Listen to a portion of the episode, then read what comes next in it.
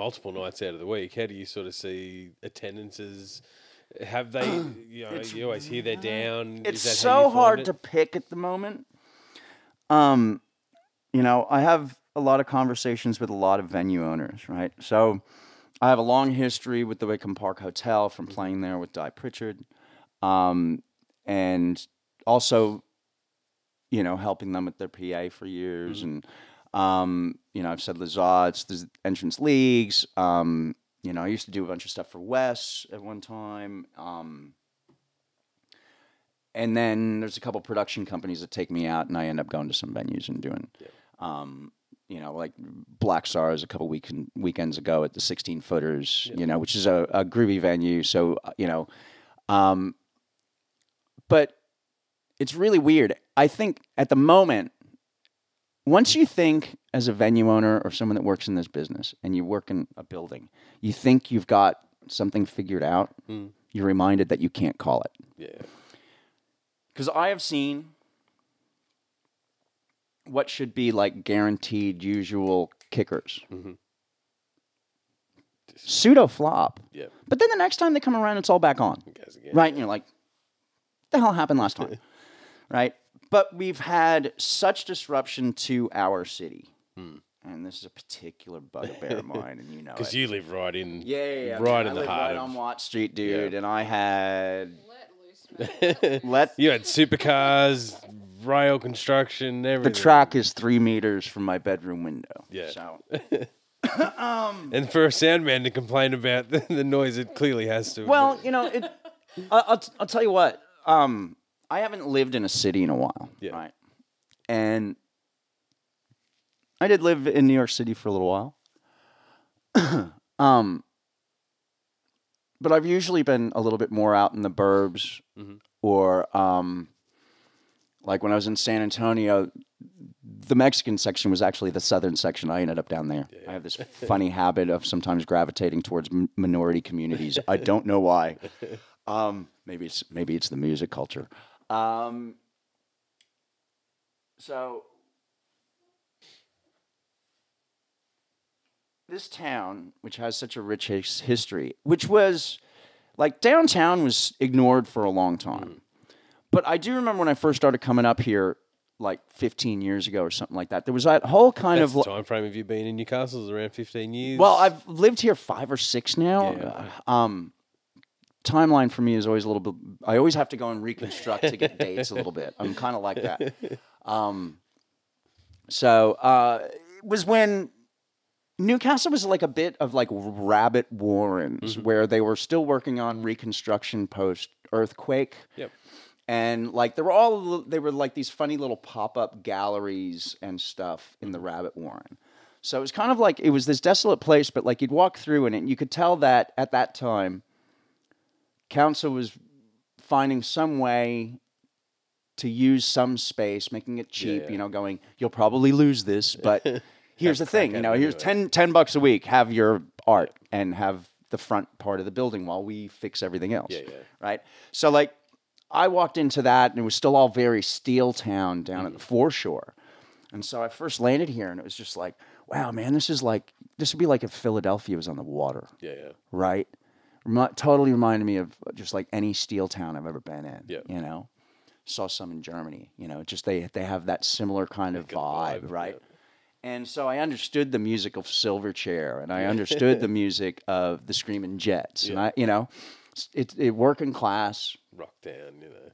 Rocktown and the underground art culture, right? And so because I, I came in when Newcastle was really gutted, and from the history, from what I've learned, is when the earthquake happened, because downtown really kind of got walloped. Um,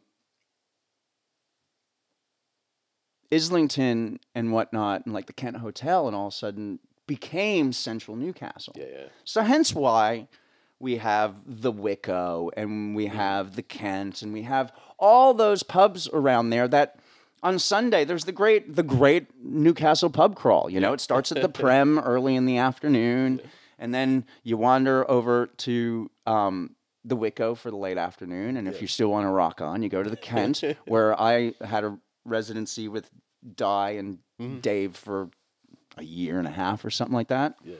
And you go and sweat it out there and you'd play the first set to almost nobody, but then the Wicca would close and then all of a sudden all the people that oh that when you went and played the Prem a, month later, Hmm. you'd be like, "Oh, I remember your face at the Wicca. wow, you've been going since when?"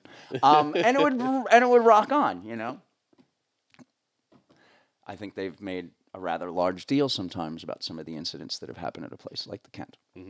Um, and I find it unfortunate some of the things that have ha- been happening there with like the Oasis and stuff like that, Yeah, yeah. limitation of hours and things Yep. like that. Um, but you know, the supercars thing, I'm going to keep that short. um, council gave up all oversight on the work being done, and it was done by cowboys. yeah.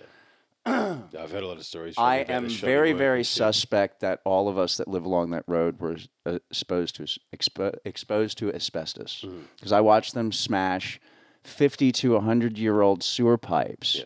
That, as far as I know, during that period, the only thing that they ever lashed them together with was asbestos strapping, Hmm. right?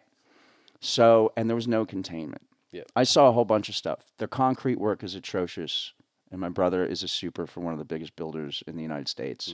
I've seen how you do it, and I've watched them do it. Tain't how you do it. um, and I've watched businesses get walloped. Some of them that I worked for, um, and there's not been any of the compensation equal to what should have been done. And it seems like they decided to throw everything at once, right? And you know, we didn't need to have a light rail. The corridor was fine and already there. Um, I think the time's going to come that when Newcastle really gets on its feet again, they're going to find the light rail's not going to be able to keep up with demand. And be like, going, "Wow, imagine if we had a heavy rail line." um, so I think short-sightedness and haste Yep. has made this a really, really hard time. I've watched businesses downtown shut. I've seen some of them really struggle. I've seen one in particular that is known for their charity work that mm-hmm. actually had to cut back on how much of their income they were giving away to the charities that they have been doing for I have no idea because they were here before I came here. And so that's where like this whole thing where this hashtag idea that I think the Wicco came up came up with t-shirts of that just said we were here first. Mm. Right? There's all this development and everything that's shutting down the culture here. Yeah. And you know, we're starting to get noise police. Yeah, You know, my favorite town, like uh one of my favorite towns, Austin. Like I said, Yep. they're facing the same thing, and they have a campaign that they call "Keep Austin Weird." How do we keep Austin weird? Right? And there's something really, really crucial about that because if you like the things that are cultural about your city, you have to make sure that you support those cultures. Yeah. Because once they go, How, you, becomes dead. How much support do you find that there's been a cultural shift away from evaluation of music as a form of entertainment? There seems to be a complete surplus of things you can do other than that. You can Ah, start. yeah. home, Look, Netflix we're, we're up against it with the whole Netflix thing and stuff, it- where it's so easy to. Blah, blah, blah. But I always think that there's a backlash against these things, right? Where suddenly it's just like, ah, you know, my sciatic is getting me because I've been sitting on the lounge all day, Yeah. feasting on another series again, right? You know, and ha- and then this is the second run because I fell asleep on it the first time, Yeah, yeah. right? So and so as much as I think that there are some really big forces that are making it feel like we're under siege, I do think that thanks to guys like Grant Walmsley from the Screaming Jets um, and Marcus Wright, and there's quite a list um, that have been kind of getting together with council and starting to say, hey, you know, these protections in place for And- venues and you know, what happens when a when a 160 year old pub suddenly has high dollar apartments built right on top of them? top. You know, is this is that trade off worth it? Yeah.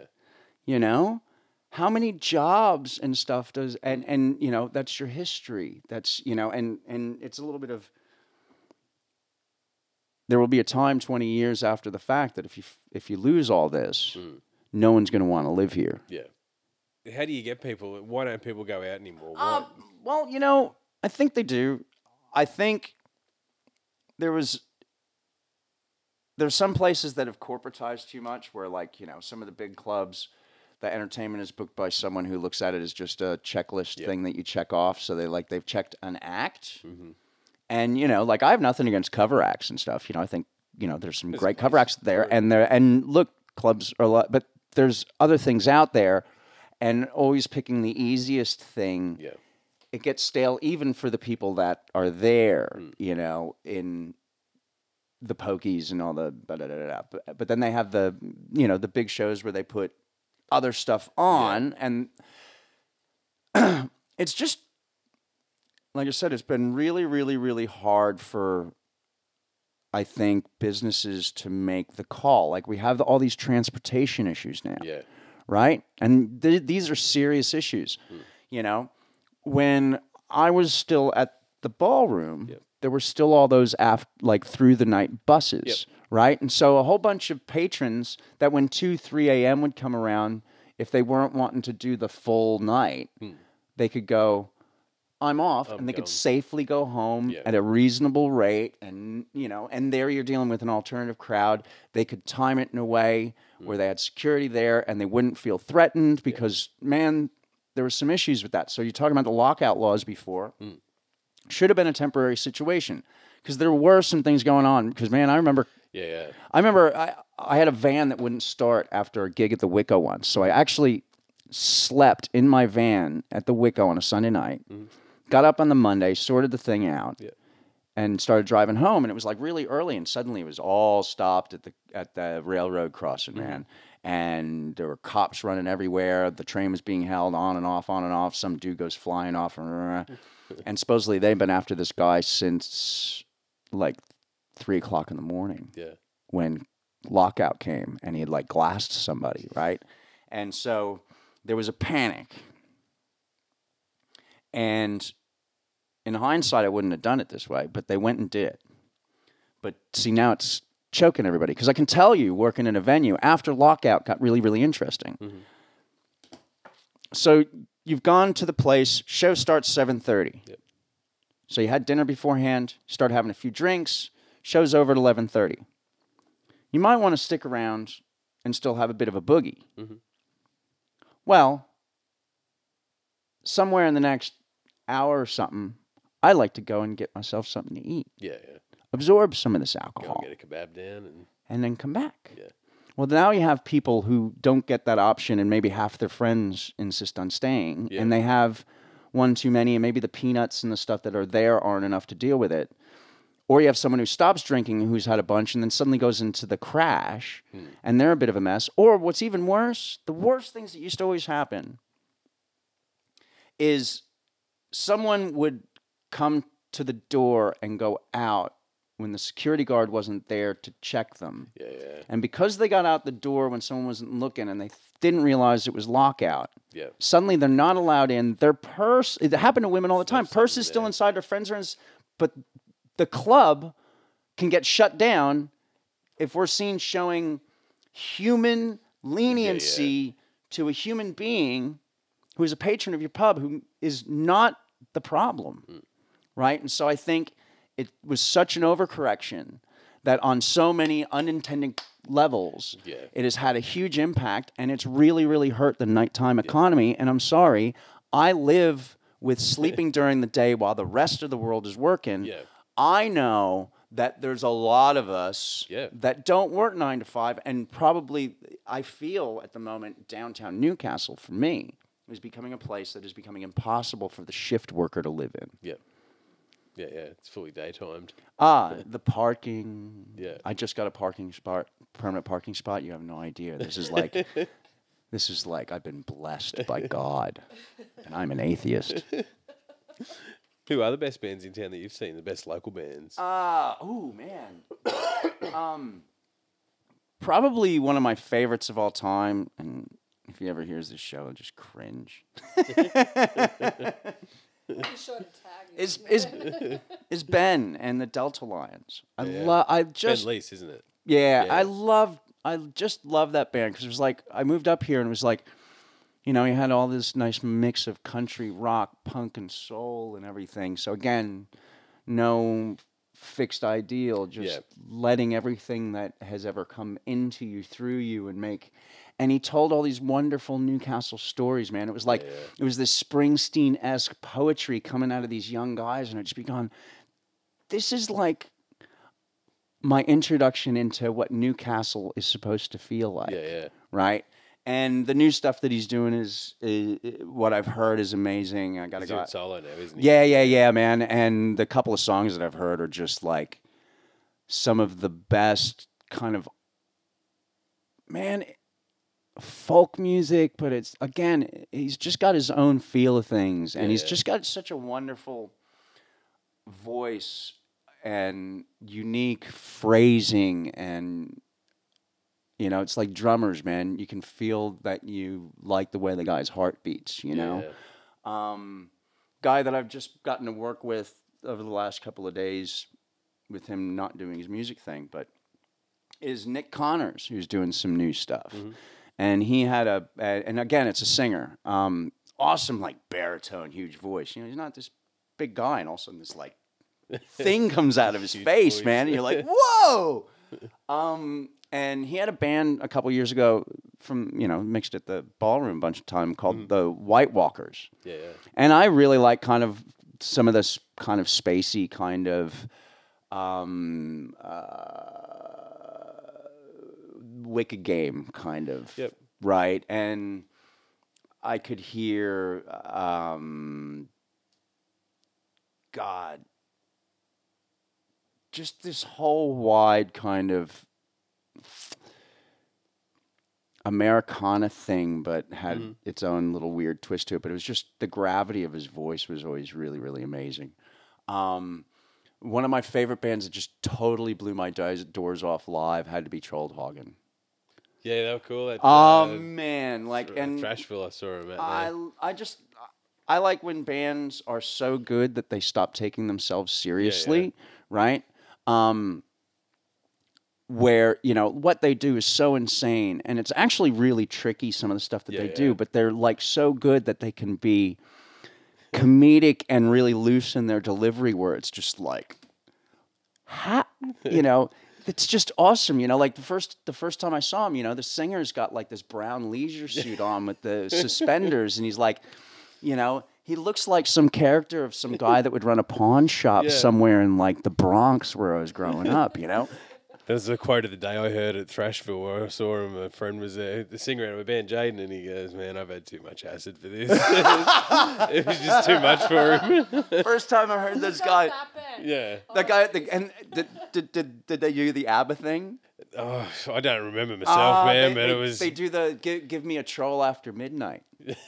Give me, give. It's hilarious. Um, I didn't know what to do with it, man. I, was, I enjoyed it. I was like, "That's different," and there's some some of it was just wicked, but then like, metal and circus music sort of mixed I'll together. get, I'll get into you know some of the stuff that's like more more my age, but like, um, you know, I I love the idea. You know, it's still supposed to be entertainment, Yeah. right? You know, like I love serious music, you know, but it's still supposed to be entertaining, you know, and They definitely tick that box. ah yeah you know and it's and it's just come out come for the ride. Yeah. you're gonna have fun afterwards you know? Like ben lee i toured with ben lee years ago during the iraq war when he came out with that um, uh, awake is the new sleep. And it was just like for the time that was happening he had written like this perfect kind of antidote for this really really tense time in the world and so i went and did a few weeks of this run where he came out, you know, flowers on the mic stands and stuff, and he'd have his little Zen dinners and stuff and everything. It was all really, really nice though. Pro as band was really, really good. And then at the end of the night, very last thing he'd do is he'd send the band off, pull the feedback buster out of his acoustic guitar, sit on the drum riser, throw the feedback buster at his monitor guy, Yeah. and do he had this song had this lyric about whatever it is, you can do it, be it kind of thing. Mm-hmm. But he turned it into kind of like a tantric mantra. Mm-hmm. But they turned the entire PA off. Yeah, yeah. So all of a sudden, after this big kind of, you know, production rock show, it's poppy and stuff and all that, but it's still big, it's still loud. Suddenly the lights come down and you have this little kind of waif of a guy and an acoustic guitar, and everybody gets drawn in. And at the end, you just say, thanks, good night, and you walk off. No encore. They hmm. wouldn't spoil that moment. And I remember it took me by surprise the first time. Like, he's still on stage, and I see the front of house guy mute his console. Yeah. And I'm like, what are you doing? He goes, much. And I was like, and I remember doing it. One of the gigs was at Canberra University, mm-hmm. right? At the in it, where you do it in the cafeteria thing that they turn into Yeah, a venue, right? Yep. I used to go to the Metal for the Brains down Yeah, there. yeah, with yeah. So like I watched, Connon. I watched the the classic example of a whole bunch of kids that are walking around with the weight of the world on their shoulders, not just what was going on politically and whatnot and weird at the time. Um, they've got mom and dad's weight on their shoulders of yeah. uni and their own particular stresses and all that. And I watched a whole bunch of people, including the rough stagehands that we hired to unload the truck, all walk out Yeah. just a little less bothered. Yep. And they were all turning around talking to each other. This is really cool. Everybody walked in in their own little bubbles. And throughout that show, I watched them all get disarmed Hmm. and then walk out in little groups, all talking about this really nice experience that they had. And I always re- uh, respected Ben Lee for that yeah. record that he had this kind of really magical timing to come up with something that I felt like as I walked went through the country doing this thing, Yeah, going yeah. like this little bit of fairy dust I was kind of like going around and dropping in little towns, you know. I think he gets a rap as being a bit lightweight, Ben Lee, but I, Uh, yeah, maybe it is, as you say, it's sort of a an antidote to the gravitas of everything I think else. he I, he came off as a really precocious young kid before that, but I also think he was a kid. Yeah. You know, there's a point where he got to grow up, but you know, aside from that, you know, it's like the uh, I've gotten to work with some of my heroes, like you Yeah. actually asked about, and it's kind of like weird, like. Um, I've gotten now over the last few years gotten to mix the Black Sorrows a number of times, and this is one of those bands that I was a fan of Yep. before I landed here, and I knew JoJo Zep and the Falcons and all that. And I did a couple of gigs with those guys years ago, and then suddenly the world brought it back around again that we were supposed to cross paths. Yeah. And in a weird way, it's just one of those things. Just personally, we've all just clicked. Every one of us, everybody in the band, even the the guys who replace people when certain people can't play. It's just like you know. And when they walk in and see me in a venue somewhere, you know, the smiles come and the, you see the stress in the back relax. Yeah, yeah. And we have a, an incredibly wonderful time, and I get to mix one of the musically most amazing live bands that's ever walked. Yeah. And Claude, Such a prolific songwriter that too. guitar player, man. I just every time I see him, I'm like Mr. New York Groove because he's born in New York City. He's lived most of his, most of his life here, Mm-hmm. but like you do not lose where you come from Yeah, yeah. right? and you know he's all, but man, it still comes out just like it. There's Brooklyn or something in there, and my dad's from Brooklyn, Yep. so You play music too. Do you do you think of yourself more as a musician or as a sound man? What's your right now I'm frustratingly not as much of a, of a musician as I'd like Yeah, to yeah. be. Um, my production work is it's just one of those things. It comes and goes. Look, I had a big 15 year break where I felt like I wasn't a drummer anymore. Yep. Um, I was playing acoustic guitar. I made living as a busker for a while in Germany, which is like a whole other thing. Um, but I had this wonderful opportunity, and like drums was my first thing. And um, I remember when I hit 40, I kind of hit this thing where, you know, and I've been running really, really hard. You know, I moved countries twice, and um, I kind of was like, I want my first instrument back. You Yeah. know, I really, I really, you know, thing. I worked with all these great drummers, and every once in a while I'd get to sit down, like check a kick drum or something like that, and you know, just be like, I miss this, you know. And I didn't really realize how much it was actually a really, really integral part of my personality Yeah. because in that time, I realized that the lack, the fact that I hadn't played, I had actually kind of shut a little bit of part, a part of me down. Yeah. Right. It's part. It became part of my DNA. Right. I love my. I love playing acoustic guitar. I love singing. But when you get down to it, the thing that is most in my muscle memory Yep. is playing drums. So uh, I had a young guy that was working with me on a lot of big shows. He was what we refer to as my cable bitch, but he's what he is is your is your patching wonderkind that as you're doing 20 bands in a day, make sure that there is a microphone everywhere that there needs to be a microphone. Everything that's plugged in is plugged in where it's supposed to be plugged in and walks up and tells me what I've got. Yeah.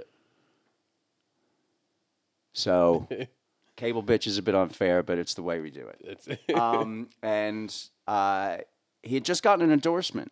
He had a band. He just got an endorsement, so I had this kid. He was selling off, and I was just like, "I'll have that old Tama." yeah.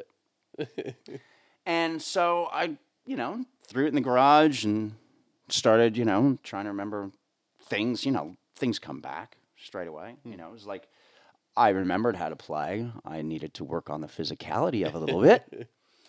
And then I'm out working on a Bon Scott tribute show. And seriously, it's like two months after I've gotten a kid. Yeah. yeah. Jump straight in. After 15 years of not playing. right. I'm on this thing and I get into a bit of a jammy thing with first it was Dai Pritchard and um, Mark Gable. And Dai and I started kind of riffing together. I was checking the drum monitor because the drummer usually didn't make it to uh, sound check or Sound anything. check, so I just go and get a mix going, check that it's all going right. And so, you know, I started playing. It got a little heavy, and Mark Gable from the Choir Boys went and took the guitar off, put it down, went and got a cup of coffee. um, and all of a sudden, I just see these two eyebrows kind of like over the top of the tom toms, Yeah. kind of like giving this evil little twerk. and I changed groove, and Dai kind of followed me, and he changed groove, and I kind of followed him, and he reached over the amp and turned it up, and we jammed for a little bit. And it was kind of like, oh, wow, that was mad. Now I knew I knew Dai a little bit, and I I I knew his wife at the time too. Um, and but I still was a little scared of this big motherfucker, Yeah, right? Who plays in this tough ass band, Rose Tattoo, you know. And so I was still a little bit in awe of this guy, but I was getting to know him, and he's just one of the most lovely human beings that's ever walked planet Earth. And I don't know, next week he's like, oh, "That was kind of fun." he's like, "Fuck yeah, that was fun." And he's like, "I'm looking for a drummer." I'm like, you know, trying not to fucking shit myself. I'm a drummer. And it's like, I can't believe this. And he's like, give us your number, give us your address. I'll drop some stuff off. He leaves CDs in my mailbox and says, your first gig's in six weeks. Here's three hours of material, no rehearsal. Yeah. Are you ready? Played the Prem on the very first gig. The regular bass player couldn't make it, so I didn't even have a bass player that knew what was going on in a three piece. and I s- ended up playing with him for uh, about six years. Did an album, Yeah. and man, it was like as soon as I f- he dropped this bomb on me, I just locked myself in the garage. And uh, what I knew of what he did as a solo thing was that it was a very Hendrixy thing, which is a simplified version of what he does, but it was pretty. It was a pretty good poke in the right direction. Yeah. So me and Mitch Mitchell went in and just started hashing Yeah, yeah. and just started going for it. Yeah. And what was cool is that he, he allowed me to one basically pick the new bass player Mm. and um, let me make all of the songs of his my own. He knew that I wasn't going to step on his toes, but like he never, rarely ever told me what to play. We organically as a band Just felt it made made those things and and it was a great time you know and via that got to play some incredible things. Support, you know, backed Angry Anderson doing the Angry Anderson show, and Angry and bloody um, Randall Waller jumped up and played with us, and with um, Emil. Emil came into the band by that point. Emil Warner, unbelievable gun on organ in this town. Yeah. Um, and so, you know, at, at Frankie's Pizza, uh, we stuffed seven people on that postage stamp. There's a Right? killer venue down there. I am, and I practically had. Randall Waller falling on top of my crash cymbal. You know, it was just insane. Um, and so, like, I've gotten to know like all these amazing people via that, like um, uh, Mark Tinson, Yeah. who produced the record, and you know, we is referred to as the Godfather, and I actually call him that. I'd speci- like to eventually have a chat. I want to read his Um, book first and then sort of pick his brain a bit. more on Tino that. is one of the again, he's just a spectacular human being Yeah. and his love of music and what makes him really special is he has had such offers, I think, to go off and do things away from his hometown in Newcastle. And he I think he made a deci- decision that he wanted to always be a Newcastle boy, and I got to his I got to support his band Heroes for our Newcastle album launch, and it was just kind of like, wow, you know, it's just like amazing, and he, you know, and I consider him, you know, a really really great friend now. You know, it's just like I. He smiles when he sees me. I smile when I see him, Yeah. and when we work together, we know we're gonna have a fun day. That's all you can ask for, really, isn't it? Like I said, it's about people, right? Yeah. It's so. That is a thing that I keep trying to tell people that like the whole life that I'm in, you're in, anyone who's made a living doing this, you do not choose this life. It chooses you. Hmm. Yeah, you yeah. don't have a choice in the matter. You try and make changes, and they tend to blow up on your face if you ignore this thing that I'm sorry, we are fundamentally driven to do certain things. Yeah, some of us, you know. Yeah, I found that interesting with the last one I did with um, uh, with Simo, uh, Steve Simmons, and he was saying that at the end of the day, whether he becomes successful or not and can do a career of music, he's he's got to meet these people, and it's as you say, it's about those relationships that you build really more than anything, and those people that you meet. Yeah, you know, um, I, I love the fact that it's like it, it. The the hard part about it is I've met so many people like I can never keep track of names, you know. But like I can remember faces and what you played, Yeah. and possibly even the venue we gigged at. Yeah, you know, yeah. like because those there I I have the pathways connected because I can remember like what view of you I had Yeah, because yeah. of where my operating position might have been, Yeah. you know, kind of thing, and and it just eh, yeah man it's the whole thing it's about people because it's like they're they're people that i love seeing walk into the room and it doesn't matter what kind of music they're making. Yeah, yeah, you know it's just it's just a good time being with parkway drive is like my favorite example of working a tour that you know and i love my heavy stuff. Like you know I I saw metallica a week before ride the lightning was Yeah, yeah. released right? Um, and parkway like i get what they do but musically it just doesn't grab me. Yeah, I'm but yeah, but the show. And they run like a well-oiled machine one of the most I, I would tour them for six months just for the pleasure of working in the atmosphere because it's just so on top of it just reminded me of stones tours that i've worked on and elton john and where it's just like you do things right and we find the money to do things properly right and make it nice for everyone. Um, and i just remember their audience and them, and they show up and they do their thing. yeah, And the mosh pit and the throwing of the footy in and the party, the parting of the sea thing, and floating the Oompa Loompa guy in the raft out onto the mosh pit, throwing lollies out into the crowd while they've gone from dark background to sunny background and low fog and palm trees, and it's just like, what the hell just happened? And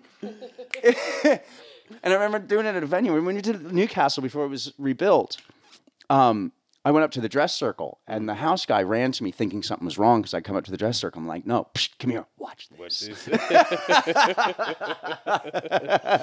How much longer do you think you've got in you physically to keep doing Oh man, lugging gear and I turned fifty. It's not exactly a retirement plan No, for no, no, no, no. Musos I and super 50 I- fans and I- things. I do have that landmark coming up on me. yeah, yeah. um, which doesn't really worry me much. um, but I think, you know, I've definitely stepped back my loading regime. I have, you know, and what's cool is like I work for a particular guy that still thinks that I'm that people like me are being paid to actually do the engineering work and not the truck work as much, and whenever Yeah, yeah. possible, m- takes away some of the truck work from us Yep. and it's great. And what ends up happening is we go and do really good work. Yeah. Right. You Um, get to focus on what it is that you do. you know, I get a new console. I end up having Yeah. two hours walking around, poking around it to Yeah, get yeah. familiar with it. Get comfortable. Um, not bang, bang, bang, bang, bang, bang. Let's go. um, I definitely have had to make some adjustments, you know, because I have injuries and stuff. I had shoulder injuries from back in 2000 and stuff that have, you know, over time gotten creaky. Yep. and I sometimes have to be careful. And every once in a while, the the neck does a thing, and I can be a bit out of service for a little while. But you know, I try to I try to be careful, and Yep. thankfully, um, I found I figured out my weight problems when I was younger, and I think that that's been a really really good thing for me. Yep. Um, it's limited some of the joint damage probably that that's because I've unloaded a lot of semi trailers. Yeah, the yeah. Stones was forty nine semi trailers and twenty seven of them was substage steel. Yeah. Me and 150 guys did that. Yeah. Is it hard to look after yourself mentally and physically doing the work that you it, do? it, it I, I think we're talking about it a little bit more because one of the, one of the things that we all deal with is the the how it's become 100% contract nature Yeah. the business now and you know you're really at the behest of the payer Yep. to be able to maintain a budget hmm. and unfortunately when you know not so much now, but in the past, there were years where I had like 250 different employers in a year. Yeah. So that was every week having something that I was billing that it was going through somebody's new system. Yep. And even though, like when contracting first came, it, wa it was kind of monitored a little bit better, and then it all kind of became part of it. And now it's a lit. It feels a little bit more uh, Wild West Yeah, yeah. sometimes. And so that is a struggle and has always been a struggle in the in the business. But like when I had the Star City gig, there was Benny's and stuff like that. Yeah, You know, there were you know organized gigs, but those are all casualized now, and there's hardly a permanent position in any of them. Yeah. And I think that that's unfortunate. and Resident it, and it- dying thing, is it? and it drizzles down. What's funny is there's actually an increase in it Yeah. in, in a certain level because certain levels couldn't afford to tour. Bands that tour places like the Small Ballroom, Mm-hmm. the Cambridge, couldn't tour if they had to carry a production. yeah. So the venues end up making arrangements to have systems installed so that then they're able to have the bands that fit their caliber at a lower price and they come with their engineers if you're lucky. Yeah. Right? And so that's an unfortunate function of budgets. And an interesting thing that pu- people don't talk about what I've watched over 20 years is the decrease in touring budget mm-hmm. is almost exactly proportional to the increase in transport costs. Yeah. Because the only thing that you can't cut Yeah. is gasoline Get or diesel, yeah. right? You need your hardware. Where do you have left to Yeah. cut? People. Yeah. And it trickles down. Just trickles down. Yeah. Yeah. Where can people find you currently doing sound? Um, What venues are you? In the mid, at the moment, I'm doing the most unrock and roll three in the world, um, and it's really fun. Uh, I'm working on this Hogwatts thing at 48 Watt Street. Yeah. So it's um, the whole place is done up um, as uh, you know the Hogwatts School, Yeah. Yeah. and so it's like a bit of dinner theater, and it takes place in both parts of the building, and there's a team of actors running around playing parts, and um, they run the whole houses, uh, Yeah, houses scoring game, and, oh and whatnot. yeah, Yeah, yeah, yeah, yeah. yeah. And it's hilarious, and so like even some local musos are actually playing actor parts Yeah, in this yeah. thing, right? so a young singer by the name of Byron, I can't remember his surname. Um, he's at, he's actually Dumbledore, Yep. um, which is funny. I didn't know it was him until like day three because I hadn't seen him without the whole get up with the beard and everything. Um, and uh, it's really funny. So like when we have double show days, we have kids shows, and it's been hilarious to watch the actors playing with the kids and stuff. And um, You'd be getting plenty of older crowd too through. Oh, and at yeah. night, and they all come dressed and they're all cosplaying and stuff. And um, because they've done it once, I think primarily people are being coming dressed as the houses, Yep. right? And you know, you get some other people that cosplay the other things, and um, the uh, uh, the girl plays uh, who's the crazy one. Um, Maybe. Bellatrix Oh yeah. who plays Bellatrix. She's hilarious, man. Yeah. And she she runs around only appearing to the children Mm-hmm. and then vanishing, except for cri- her scripted scene. Yeah. And so she play she tries to play Phantom all over the venue and pops up. Yeah. And there's one really, really funny bit, and Voldemort does the same thing. And so the two of them are running around the background while the other three are kind of like playing the headmaster routines and the teachers' routines and doing Yeah. the scoring. So I've got Snape out there, and he does a class and some other stuff, and it's it's really funny. It's very camp, Yeah. but it's great. e- It's great entertainment. Um, and but my favorite bit that I saw the other day is Bellatrix pops out and just pops out to a table when everybody's seated, grabs a bread roll and disappears. About three or four minutes later, Voldemort comes out with the last piece of the bread roll, just munching on the last little bit, going, "Nom, nom, nom, nom, nom, nom, nom, nom," and then it disappears again. And it's just, and it's like absurd, but it's escapist, and there's you know food and everything. It's it's it's a big deal. Yeah. You know, the kitchen staff, they're on it. They're actually having to serve food to a theater schedule in the run of a show. Yeah.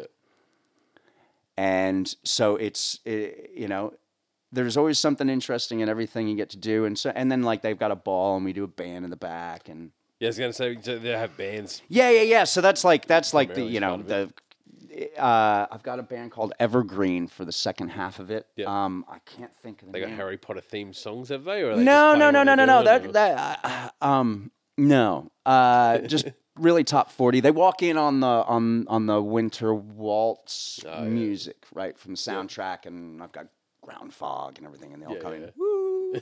um, and you know, uh, so you know they're all being fed like chicken legs Yeah, and yeah. sausages and corn on the cob and all that stuff and this insane caramel mud cake thing that the chef said well on this gig i'm not their dietitian